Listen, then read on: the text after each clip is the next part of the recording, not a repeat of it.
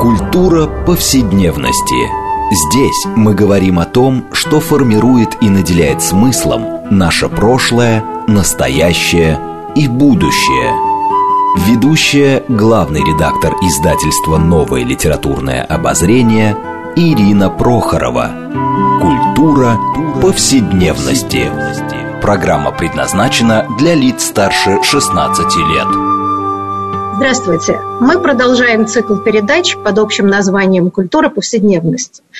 Напомню нашим радиослушателям, что эта программа посвящена разнообразным темам, связанным с нашими ежедневными практиками, различными укладами жизни, всему тому, что мы часто пренебрежительно называем бытом.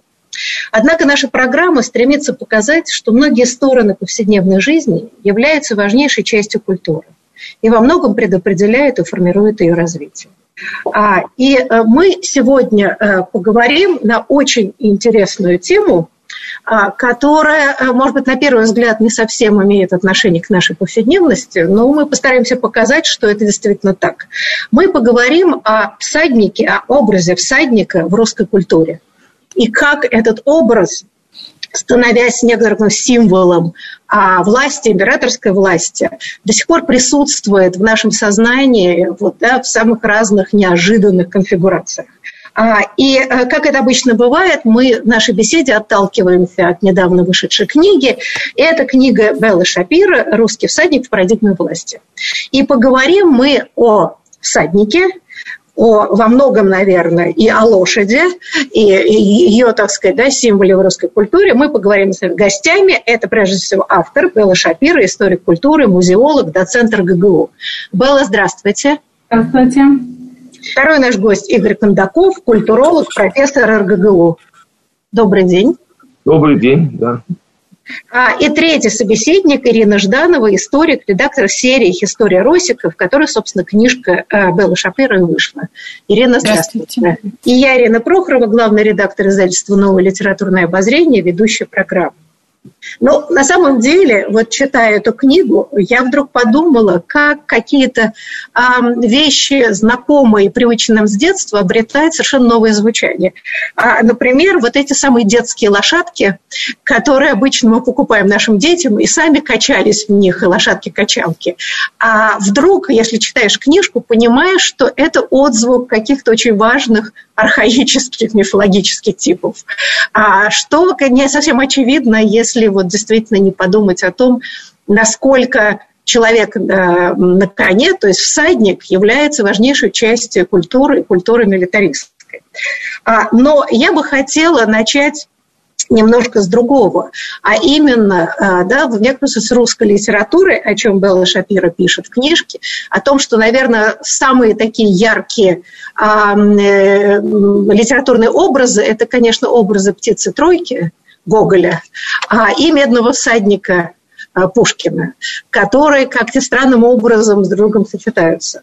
А, э, Белла, а могли бы вы немножечко вот э, сказать, что символизируют эти образы, которые мы учим в школе, которые присутствуют у нас постоянно, с вашей точки зрения, вот о чем они свидетельствуют? Почему это такие важные образы для русской культуры?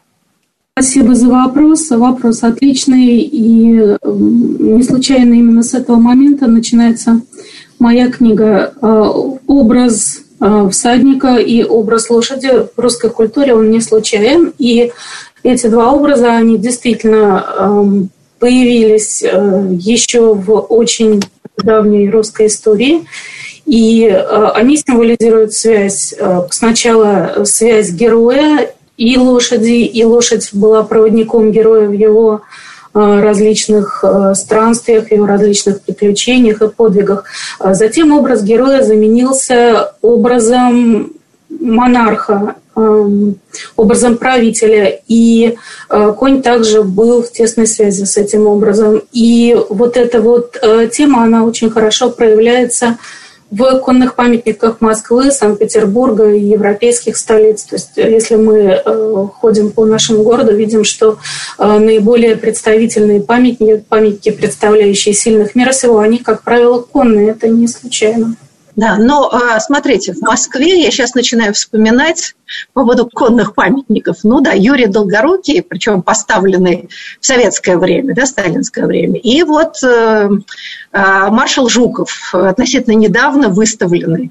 А в Петербурге конных памятников намного больше. А в Москве, э, вот это интересный момент, если конный памятник правителю – это такой имперский символ, его, так сказать, небольшое количество в Москве, о чем, может быть, свидетельствует? Игорь.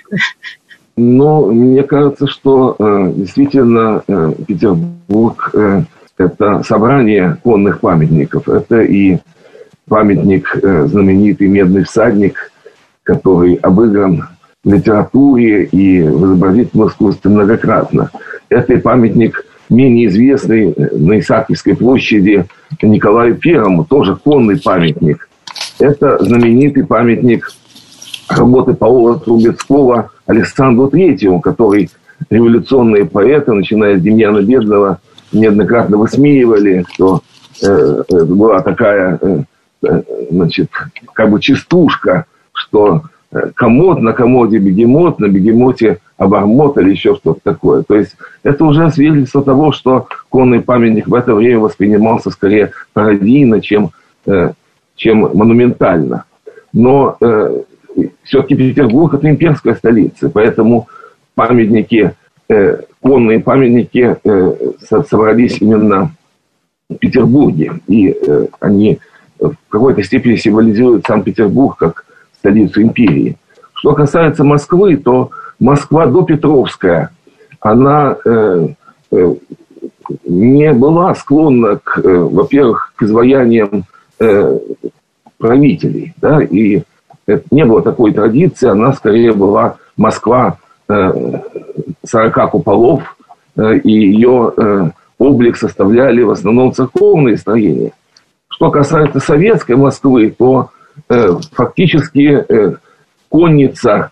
Последняя конница – это конная армия, фактически, да, успешная конница. А после этого конница, хотя продолжала по памяти о гражданской войне еще как-то оставаться на слуху, но по существу уже в первые годы Великой Отечественной войны конница показала свою неэффективность, и гибель Льва Давыта под Москвой – такой трагический пример того, что конница была не востребована.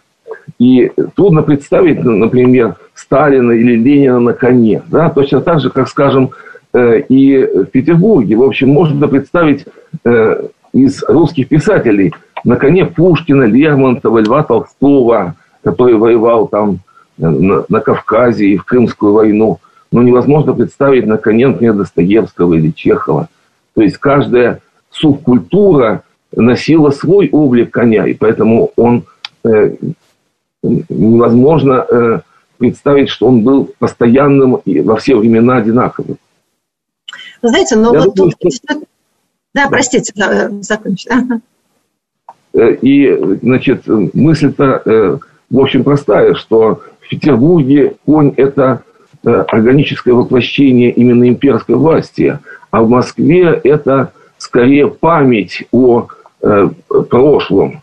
Собственно говоря, и конное изображение Жукова – это скорее вот такая сталинская фантазия на тему гражданской войны, потому что э, вот на параде Победы Рокоссовский и Жуков э, ехали на конях, но это было совершенно не в стиле э, войны, Второй мировой войны, которая решалась уже техническими средствами, а не конницей. Это да, ну, вот, кстати, я хотела, да, я как раз хотела сказать, что а, вот это парад э, конницы, да, очень как-то сочетается с тем, что Белла Шапиро написала, с некоторыми такими архаическими представлениями о царской власти, э, с мощными выездами конными, э, сопровождаемым большим количеством придворных, в роскошных нарядах, но здесь было заменено мундирами, на которых было огромное количество э, медалей и, и прочих всяких наград.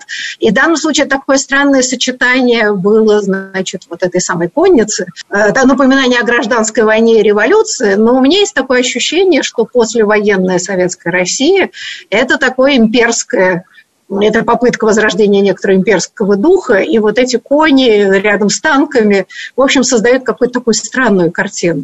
Ира, вы хотели что-нибудь бы добавить к этому? Вот меня как раз очень mm-hmm. тревожит появление Жукова на коне. Я боюсь, что это не отсылка к славному советскому прошлому, в кавычках, а как раз вот эти отголоски имперской символики, да, что, значит, правитель на коне или военный на коне высокого ранга – это идея имперского величия. Ирина, пожалуйста. Да, я совершенно согласна, что Жуков на белом коне – это, безусловно, чистая символика. Символика победы, я думаю, больше, чем власти в данном случае, потому что у Беллы тоже говорится о том, что лошадь, особенно белая лошадь, это символ военного триумфа. Но я хотела добавить кое-что более общее. Я хотела представить общий контекст эпохи. Конечно, люди двадцатого века не очень хорошо себе представляют роль лошади в прежние века. Потому что мир, где передвигаться можно было только главным образом на лошади.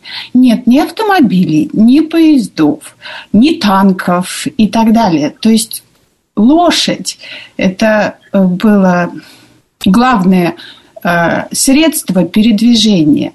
В сельском хозяйстве, конечно, роль лошади тоже огромна. То есть вот культура человеческая и конь – лошадь. Не только на войне. Представьте себе города восемнадцатого-девятнадцатого века. А пешком передвигаться, конечно, можно было, но это было очень грязно и очень долго. А, разумеется, либо верхом на лошади, либо в карете. То же самое касается, конечно, и Европы, потому что э, паровые двигатели, электричество, автомобили – это все главным образом, ну, конец девятнадцатого века, да. И если вы вспомните некоторые литературные произведения, образ лошади, он не только военный образ. Мы можем вспомнить, например, «Сон Раскольникова», где он видит на улице забитую лошадь. Она уже обессилила, не может идти, но ее заставляет двигаться, и он плачет. И э, я призываю вспомнить последнюю часть путешествий Гулливера. Э, после того, как Гулливер побывал в стране лилипутов, потом в стране великанов, что тоже немножко о власти, потом он побывал в стране ученых и так далее, и в конце он посещает страну свободных и умных лошадей. А, и после этого он сошел с ума, потому что... Он перестал общаться вообще э, с людьми. Совершенно верно. Вот это прекрасный образ. Это восемнадцатый век, это произведение, которое как раз вытекает вот из этого контекста человеческой культуры, где лошадь используется совершенно нещадно, беспощадно и везде. Эту лошадь забивают, ее убивают, ее эксплуатируют просто ужасно, потому что это такое очень удобное существо для эксплуатации. Я хочу заметить, что то, что описывается в путешествии Гулливера, это преддверие романтизма. И лошадь, как свободное существо, по прериям, там, да, по полям гуляющее и не подающее человеку, в данном случае возникает вот этот такой предромантический образ, противопоставляемый зависимости человека от социальных структур, от, от власти. А, это показатель, показатель кризиса просвещения, потому что оказывается, что культура животных оказывается в чем-то гуманнее и э, глубже, чем культура человека. А культура человека со всеми этими изобретениями ученых лапуты оказывается настолько абсурдна по сравнению с жизнью гуингмов, что в этом смысле предпочтение Гулливера лошадей людям становится неизбежным. Ну уж давайте вспомним Орвелла с его зверофермой, да, где... Да-да-да, вот. Так что, да, на самом деле лошадь... Ну, знаете, на самом деле, ведь в русской культуре, недаром я вот начала разговором, что два образа, да, это, с одной стороны, птица-тройка, а с другой стороны, медный всадник. Но ведь в русской культуре вот это, да, самое пространство, это лошадь, запряженная в кибитку или еще что-то, да, но это просто проходит через всю русскую культуру и литературу, и романсы, и колокольчик, который звенит, и так далее. Да. Вообще это вот образ, который до сих пор нас преследует, пространство, которое преодолевается этой самой, я не знаю, упряжка или одинокая лошадь, кибитка, эти бесконечные снега. И это создает, вот, наверное, образ России до сих пор в европейском воображении, бескрайние просторы, и, значит, лошади, которые несут куда-то, куда-то, значит, да, ездока. Но вот, Белла, я хотела все-таки немножко вернуться к истории всаднической культуры, да. Да, потому что очень важный аспект, и вот, да, половина книги, которая описывает о том, как складывается всадническая культура в России в сопоставлении с европейской. Вот когда, грубо говоря, я не знаю, да, власть во многом. То есть, да, в сельском хозяйстве понятно, что лошадь использовалась очень долго, еще даже и в двадцатом веке, и вокруг него связано, лошади связано большое количество всяких э, пословиц и поговорок, там старый конь борозды не испортить и так далее. Но ваша-то книга скорее как всадническая культура создается и становится потом синонимом э, и символом власти. Вот в России когда, то есть на Руси, скажем так, когда эта всадническая культура становится важным фактором системы управления? Спасибо за вопрос. И прежде чем я начну на него отвечать, я бы хотела еще немножко добавить к первому вопросу про конные памятники. Мы говорили о том, что памятников мало. Так вот, памятников мало сейчас. Их было намного больше, но в тысяча девятьсот восемнадцатом году, ровно после того, как у нас сменилась власть. Многие памятники были уничтожены, и то, что сейчас осталось, это действительно только фрагменты вот той, того пласта культуры. Но это так вот небольшое дополнение к первому вопросу. То, что касается зарождения всаднической, ну, можно, наверное, сказать в данном случае субкультуры, пусть будет субкультуры, русской истории, то это двенадцатый век, то есть это довольно, довольно раннее время. И что интересно, мы видим свидетельства и памятники, которые возникли в разных местах практически одновременно. То есть мы видим фрески Киевской Святой Софии, мы видим ювелирное искусство Новгорода, мы видим резные белокаменные фасады Дмитровского собора во Владимире, мы видим, ну это уже тринадцатый будет век, мы видим княжеские печати внуков Всеволода Большое Гнездо, мы видим печати Александра Невского.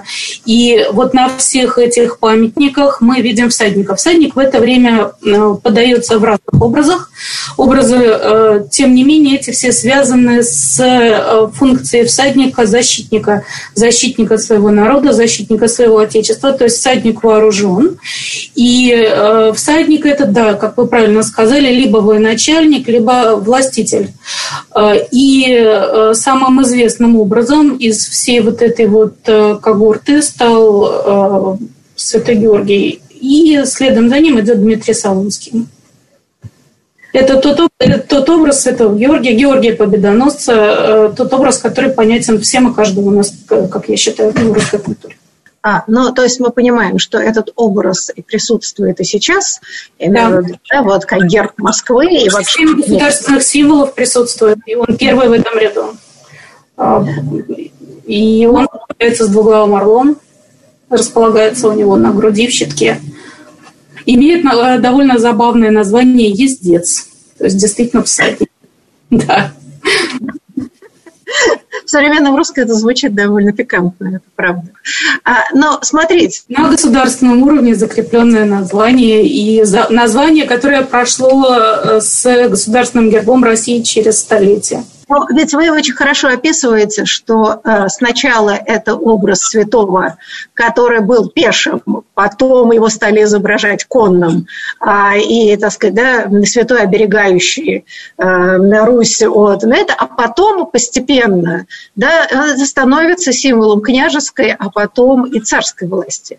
Я правильно, что происходит вот такая трансформация от защитника, я не знаю, отечества, да, к, к защитнику царской власти. Правильно ли так говорить? Можно сказать и так, но можно сказать, что эти образы, они шли параллельно. Действительно, поначалу э, святые, которых изображали в качестве защитников и власти, и народа, первоначально их изображали пешими. И вот как развивалась всадническая субкультура, как она оформлялась, как она становилась все более профессиональной, более развитой, э, как, по мере того, как она сращивалась с властью, вот э, по мере этого замещался образ пешего, ну, замещался образ законного. И э, в полной мере этот процесс завершился к времени Ивана Грозного. То есть к взятию Казани, к взятию Крыма этот образ, он уже сложился целиком и полностью. И русским народом понимался, считывался совершенно недвусмысленно. То есть конный всадник, да, это был, он, он был защитой и власти, но э, в то же время и защитой своего народа. Вот я ставлю здесь словечко вот, uh-huh. по поводу происхождения образа Георгия Победоносца. Дело в том, что э, у этого образа есть и своя мифологическая предыстория. Известно очень хорошо, что э, языческий верховный бог Перун, э, который э, долгое время почитался э, на Руси, особенно в ее южных районах, как бог грозы, войны и так далее, всегда изображался в виде всадника, вооруженного копьем на белом коне. И сама э, вот мифология борьбы Перуна с богом Велесом, э, который представлялся в виде змея, подземного и подводного змея, это борьба северных славян и южных славян на территории Руси, когда еще это были разрозненные племена. И в этом смысле победа Перуна над э, волосом или Велесом, поражающего его копьем, это и отразилось вот в изображении всадника, поражающего копьем змея. А потом уже этот образ после христианизации Руси обрел имя Георгия Победоносца. То есть на самом деле в русском народе почитание Бога как всадника, небесного всадника, который вершит свой суд над всеми врагами Руси, над, над всеми силами зла, которые обобщены в области змея, э, имеют очень древние истоки, еще дохристианские. Ира, вы хотите что-то добавить? Меня очень э, заинтересовали в книге Беллы эпизоды Николаевского царствования, э, когда она говорит... То есть древняя история, э, конечно, очень интересна, но вот чем это ближе к современности, тем... больше я нашла для себя лично интересных сюжетов. При Николае Первом Белла пишет, было возрождение такой средневековой а, конной рыцарской культуры. И там есть несколько очень интересных сюжетов, в том числе, что сам Николай Первый играл со своими детьми в солдатики очень много, что проводились карусели. Вот мне бы хотелось, чтобы Белла рассказала об этих более подробно сюжетах. Да, но на самом деле там как бы вообще идея рыцарства, но такое запоздало, запоздало романтические да. Э, да, истории, как рыцарь, это, это любопытно. Mm-hmm. Ну и то, что, мне кажется, потом привело к концу девятнадцатого века э, вот да, такого абсолютно... я бы сказала, конструирование национальной идентичности, да, с этими кокошниками и все прочее. Вот это как начинается, это, видимо, с Николая Первого, с его такой милитаризированной фантазии средневековья. Да, и к воинственности, к повышению вот во- воинственности элиты, возможно. Тоже. Вы знаете, вот нам надо, к сожалению, прерваться на перерыв, но мы после этого вернемся и поговорим и о Петровской эпохе, и постпетровской эпохе, как трансформировался образ всадника вот уже в модерное время в России. Так что не переключайтесь.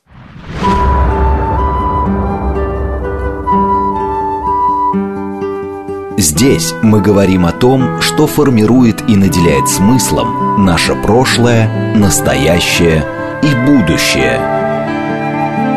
Культура повседневности.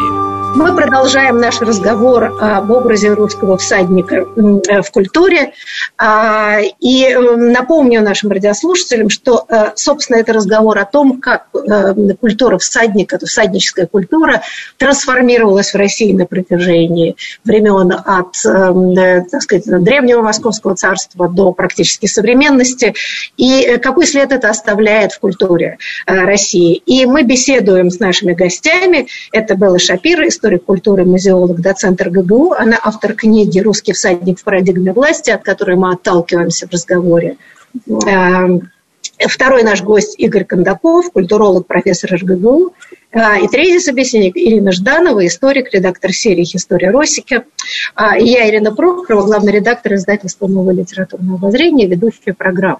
Но вот мы уже как-то перескочили от Древней Руси сразу в девятнадцатый век, а я бы хотела вернуться все-таки в Петровское время, ну, так сказать, минуя, может быть, Ивана Грозного, хотя Иван Грозный – важнейшая фигура для становления образа всадника. А вот, Белла, могли бы вы немножко нам рассказать, как складывается, ну, вот такая действительно уже серьезная культура милитаристская в Петровскую эпоху, и с чем это связано? Потому что, да, это довольно вот восемнадцатый век, который, я так понимаю, как если правильно я поняла, что это вообще было золотое время для культуры всадника.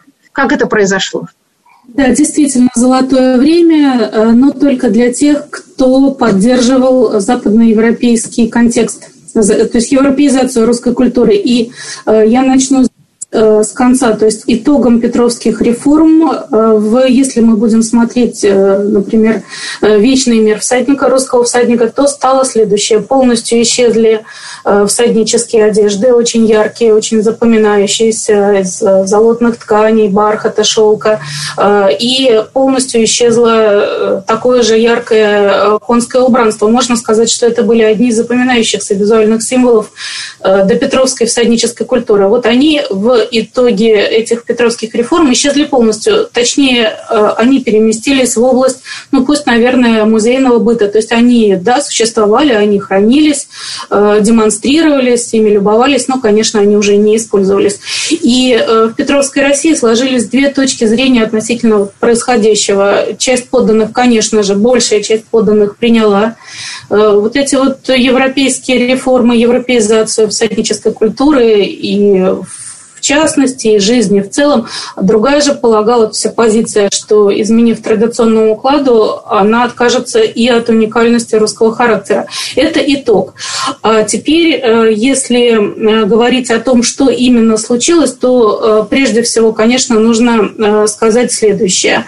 В Петровск реформы Россия вступила страной с весьма неоднородной культурой. И «Вечный мир» подчеркивал этническое разнообразие. Видно, что требовалась какая-то унификация. И, собственно, с, тысяча семисотого, с тысяча семьсот первого года, с последних дней декабря тысяча семьсот первого года началась эта унификация. Был издан царский указ, очень известный, гласил следующее: русского платья и тулупов, и штанов, и сапогов, и шапок никому не носить, в рядах не торговать, то есть на рынке, и мастеровым людям не делать. Вместо этого носить немецкое платье, немецкую обувь и немецкие седла. На русских седлах отнюдь не ездить. То есть это вообще был серьезный запрет, особенно если учесть, что запрет действительно исполнял, исполнялся, за его исполнением следили. И особенно если учесть, что эм, вот реализации немножечко отставала. То есть вот этих самых э, искомых немецкого платья и немецких сёдел их было не очень много на тот момент в русском государстве. Но э, реформа эта была, безусловно, продумана, потому что то есть здесь посыл совершенно понятен, потому что к... Э, победе в Полтаве, конечно же, русское войско, триумфатор, должно было выглядеть достойным образом. И надо сказать, что, несмотря на все трудности, оно достойным образом выглядело. Это был важнейший шаг. И солдат стал, всадник, стал нижним звеном управляющей вертикали. Образ всадника с этого момента был неразрывно связан с имперской идеей. И мундиры, конское убранство европейского образца помогали вот в этой вот визуализации, в отделении своих от чужих. Да, действительно, это был важнейший момент в истории всадника именно с Полтавской битвы и с оформления России как империи, последующей за ним. То есть не, не, не сразу же, но после, да, начинается, да, золотой век русского всадника. Все так. Игорь, вы хотели, кажется, что-то добавить по этому поводу? На самом деле, вот с петровских времен э, лошадь э, стала выступать именно символом власти. Да? Вот вспомним знаменитую картину Ломоносова, выполненную э, мозаики «Полтавская битва», где Петр изображен в центре картины на лошади в боевом вооружении. И э, в дальнейшем вот все гвардейские перевороты, которые осуществлялись в восемнадцатом веке будущими императрицами Елизаветой и Екатериной, э, сопровождались тем, что э, главный персонаж этого переворота, будущая императрица, въезжала в гвардейском костюме на коне, вот, окруженная гвардией. И это лишь подчеркивало ту роль, которую играли военные в утверждении власти, в поддержании ее и даже в переворотах власти в ту или иную сторону. Мы в дальнейшем, скажем, после Павла все... Павловичи были тоже активно представлены как всадники, и в этом смысле вот всадничество стало в каком-то смысле э, синонимом и принадлежности к верховной власти, и в то же время принадлежности к дворянству, потому что невозможно же было представить, например, роли всадника купца или священника или даже крестьянина. То есть э, роль лошади в послепетровское время очень сильно дифференцировалась. И для каждого сословия была характерна своя конная культура. Для дворянства одна, для э, крестьянства другая, а для придворной высшей власти, можно сказать, третья. И, соответственно, и убранство лошадей во всех этих культурах, и одежда всадников, э, значит, и сопровождающих э, лошадей существенно изменилось. И только, может быть, к концу девятнадцатого века вдруг появляется у Льва Толстого э, значит, образ думающей, мыслящей, рефлексирующей лошади и находца э, холстомера, который э, приобретает у Толстого особый гуманистический смысл, который как бы переворачивает прежние представления о всаднической культуре и рождает представление о том, что сам по себе конь является не только мыслящим, чувствующим и все понимающим существом, но и представляет собой некую иную, ненаходимую точку зрения на мир дворянства и мир сословной культуры. Это был настоящий переворот в представлениях о конной культуре девятнадцатого века. А вы знаете, ну я вот как раз задумалась, в книжке очень много ведь замечательных описаний а, одежды э, и убранства коней, да, начиная там от древних времен и как это трансформировалось. И вот когда я читала про Петра, я все время задавала себе вопрос, а, ну а хорошо, а если бы он сделал форму, а, например, исходя из, так сказать, да, из какой-то одной из традиций русского костюма, да, там этого кафтана и так далее, а, что бы изменилось по большому счету? Но я продумала о том, что, например, идея камуфляжа и это только появилась в двадцатом двадцатому веку Первая мировая война. До этого война была очень театрализована внешне. Это были роскошные мундиры, ну, там, вспомним гусары, я не знаю, драгун, кого угодно. А английская армия, эти красные мундиры, которые постоянно были, и, значит, опять же, до Первой мировой войны. А не хочу вдруг попасть в стан вот таких славянофилов запоздалых. Но мне просто даже любопытно.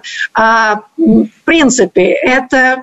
идея модернизации э, такой провинциальной культуры, которую надо было обязательно ориентировать на европейские образцы. А что бы произошло, если бы была какая-то форма изобретена на основе вот того интересного многообразия, которым отличалась, э, скажем, допетровская Россия? Это я так размышляю исключительно. Отличный вопрос, но ответ смешной будет. Русская форма, она, то есть древнерусская или старорусская, да, можно так ее назвать, она, конечно, могла, ну, условно, если помечтать, выступить в основе нового мундира, но не могла, потому что, конечно, эта одежда была неудобная. Она была многослойная, она была долгополая. Это, кстати, понимали и преемники Петра, то есть царь Федор Алексеевич известен реформой как раз всаднического костюма, и реформа была проведена по польскому образцу, то есть русский костюм все-таки был не совсем пригоден для изменившегося мира, а мир изменился следующим образом.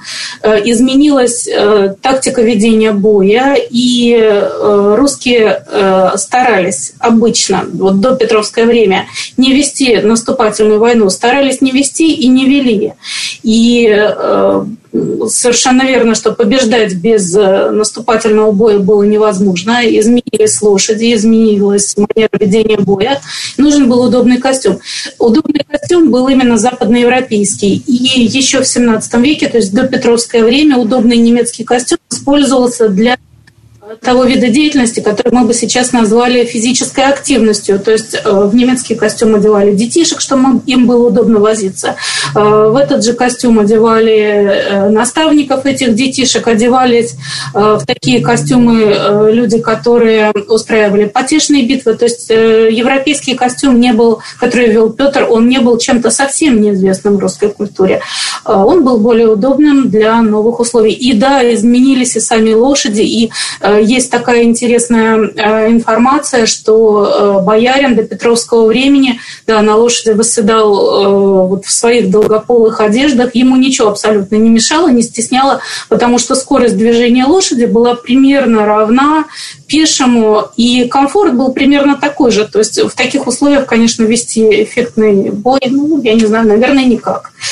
Поэтому помечтать можно, и мечты действительно стали реальностью, когда Николай Второй в надежде поднять боеспособность армии, боевой дух армии, пытается возрождать именно древнерусские мотивы.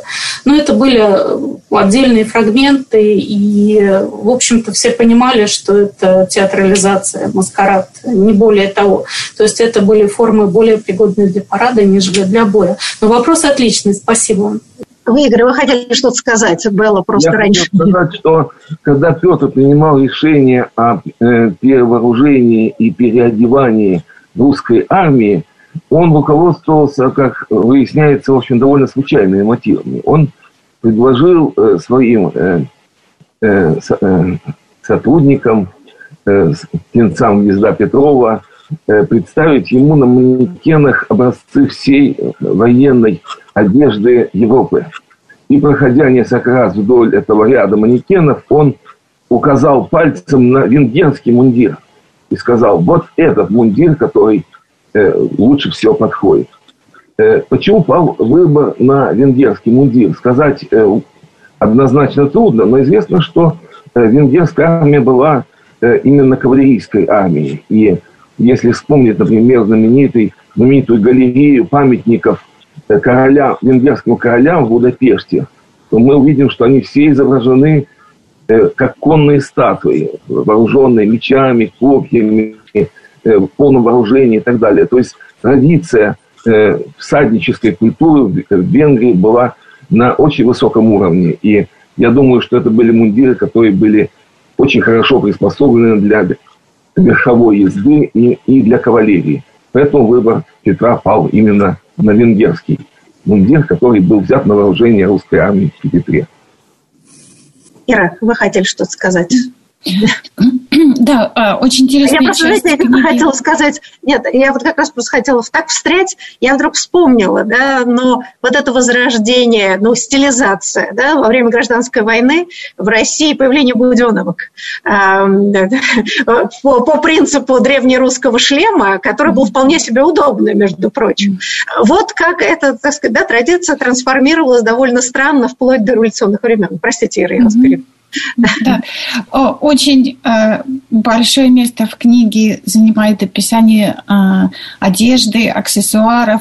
Это очень важная часть. И э, в том числе описывается женский костюм, потому что, конечно же, в обычном женском платье э, на лошадь взобраться и ехать э, на ней это просто невозможно. А, вот, может быть, Белла может подробнее описать, но меня удивило, насколько дворянки и императрицы могли свободно и с удовольствием ездить на лошади. И меня удивило, что многим даже это очень нравилось. И был причем по-мужски ездили, не, не на манер европейской, да, а именно в мужском седле. Ну, во-первых, прежде, что я хотела бы сказать сразу, не всегда ездить в обычном женском платье на лошади было невозможно. Мы сейчас достоверно знаем, что в Московском государстве, в допетровской России существовал женский конный конвой, и вот эти вот московские амазонки, которые сопровождали выезды русских цариц, они ездили как раз в своем обычном платье, потому что тогда специального костюма для верховой езды не существовало. Эта традиция была заимствована с Востока, то есть из Золотой Орды. Параллельно в это время как раз развивается, в Европе уже развивается женский костюм для верховой езды, для верховой езды в мужском седле, в женском седле. Но вот в Россию еще эти нововведения не пришли, а если бы и пришли, то они, конечно, не могли быть приняты.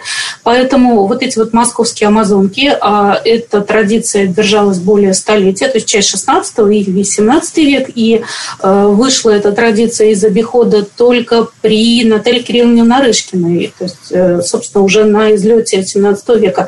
Вот эти московские амазонки, они, да, ездили в своих обычных платьях, долгополых, с широкими подолами, на ногах у них были сапоги с каблучками, они пользовались стременами, и, да, выезжали они на мужских седлах. Так что эта идея, она не совсем невозможна. Было, было и было даже, можно сказать, довольно долго, и эта история очень яркая. То, что касается специального костюма, женского костюма для езды, ну, здесь нужно сказать, что, да, история формирования этого вида одежды начинается с российских императриц, и начинается она с Екатерины Первой. Как только ей пришлось взять правление в свои руки, совершенно четко стал вопрос о том, что обыкновенный женский костюм, он не подходит для выполнения некоторых функций. Ну, например, принимать парад, вести парад, допустим, гвардейской кавалерии, да, в бальном платье было совершенно невозможно, немыслимо. Поэтому появляется такое платье, как амазонка, кстати, название созвучно с теми амазонками, которые были в Московском государстве. И идея амазонки наиболее полно развита была уже Екатериной Екатериной второй. Существует несколько десятков платьев амазонок, сохранившихся до настоящего момента. Это так называемые мундирные платья. Эти платья выполнялись почти полной копией мужского мундира, ну, только с той разницей, что нижней частью костюма была юбка. И, да, наверное, это одна из самых ярких страниц женского костюма для верховой езды, если мы будем говорить уже об императорской России. И у нас есть еще одна очень интересная страница из этой же серии, но только чуть попозже, это будет уже девятнадцатый век, и императрица Мария Федоровна, супруга Александра Третьего, любившая моду от всей души и обладавшая несметным гардеробом, и гардеробом непростым, то есть вот лучших модельеров, дизайнеров. И Мария Федоровна искренне любила верховую езду, лошадью владела великолепно, считалось, что лучше всех из всех вот живущих на том отрезке времени Романовых, лучше всех. И удивляла своей лихостью и мужчин в том числе. И гардероб ее верховой, он соответствовал ее положению как всадницы. То есть это гардероб был очень интересный, очень разнообразный. И да, также некоторые его детали сохранились до нашего времени. Есть описание, есть фотодокументы. То есть это очень интересная страница русской истории всадника. Спасибо. Да, ну вот у нас осталось буквально несколько минут. Знаете, я бы хотела чуть-чуть поговорить о важнейшей части всаднической культуры, собственно, о самих лошадях. И вот то, о чем Белла Шапиро в своей книге подробно описывает, это проблема доставания этих лошадей в нужных количествах для военных целей. И что значит больше долгое время... Если я правильно помню, значит, лошади поступали за счет завоеваний. Да, за, там, завоевали Казань, забрали там какое-то количество тысяч лошадей на нужды армии. Но э, в восемнадцатом веке просто возникает чудовищная потребность э, ну, да, для войны, все более масштабные, лошадей не хватает, тем более Петр Первый, насколько я поняла из книги, во всех своих бесконечных войнах фактически истощил запас лошадей, да, их надо было восполнять и заниматься отечественным коневодством. Вот здесь, я не знаю, Игорь, может быть, вы что-то сказали. Вот очень интересно, как на протяжении восемнадцатого века вот эта культура коневодства отечественная, да, развивается и становится одним из мощных таких показателей российской жизни.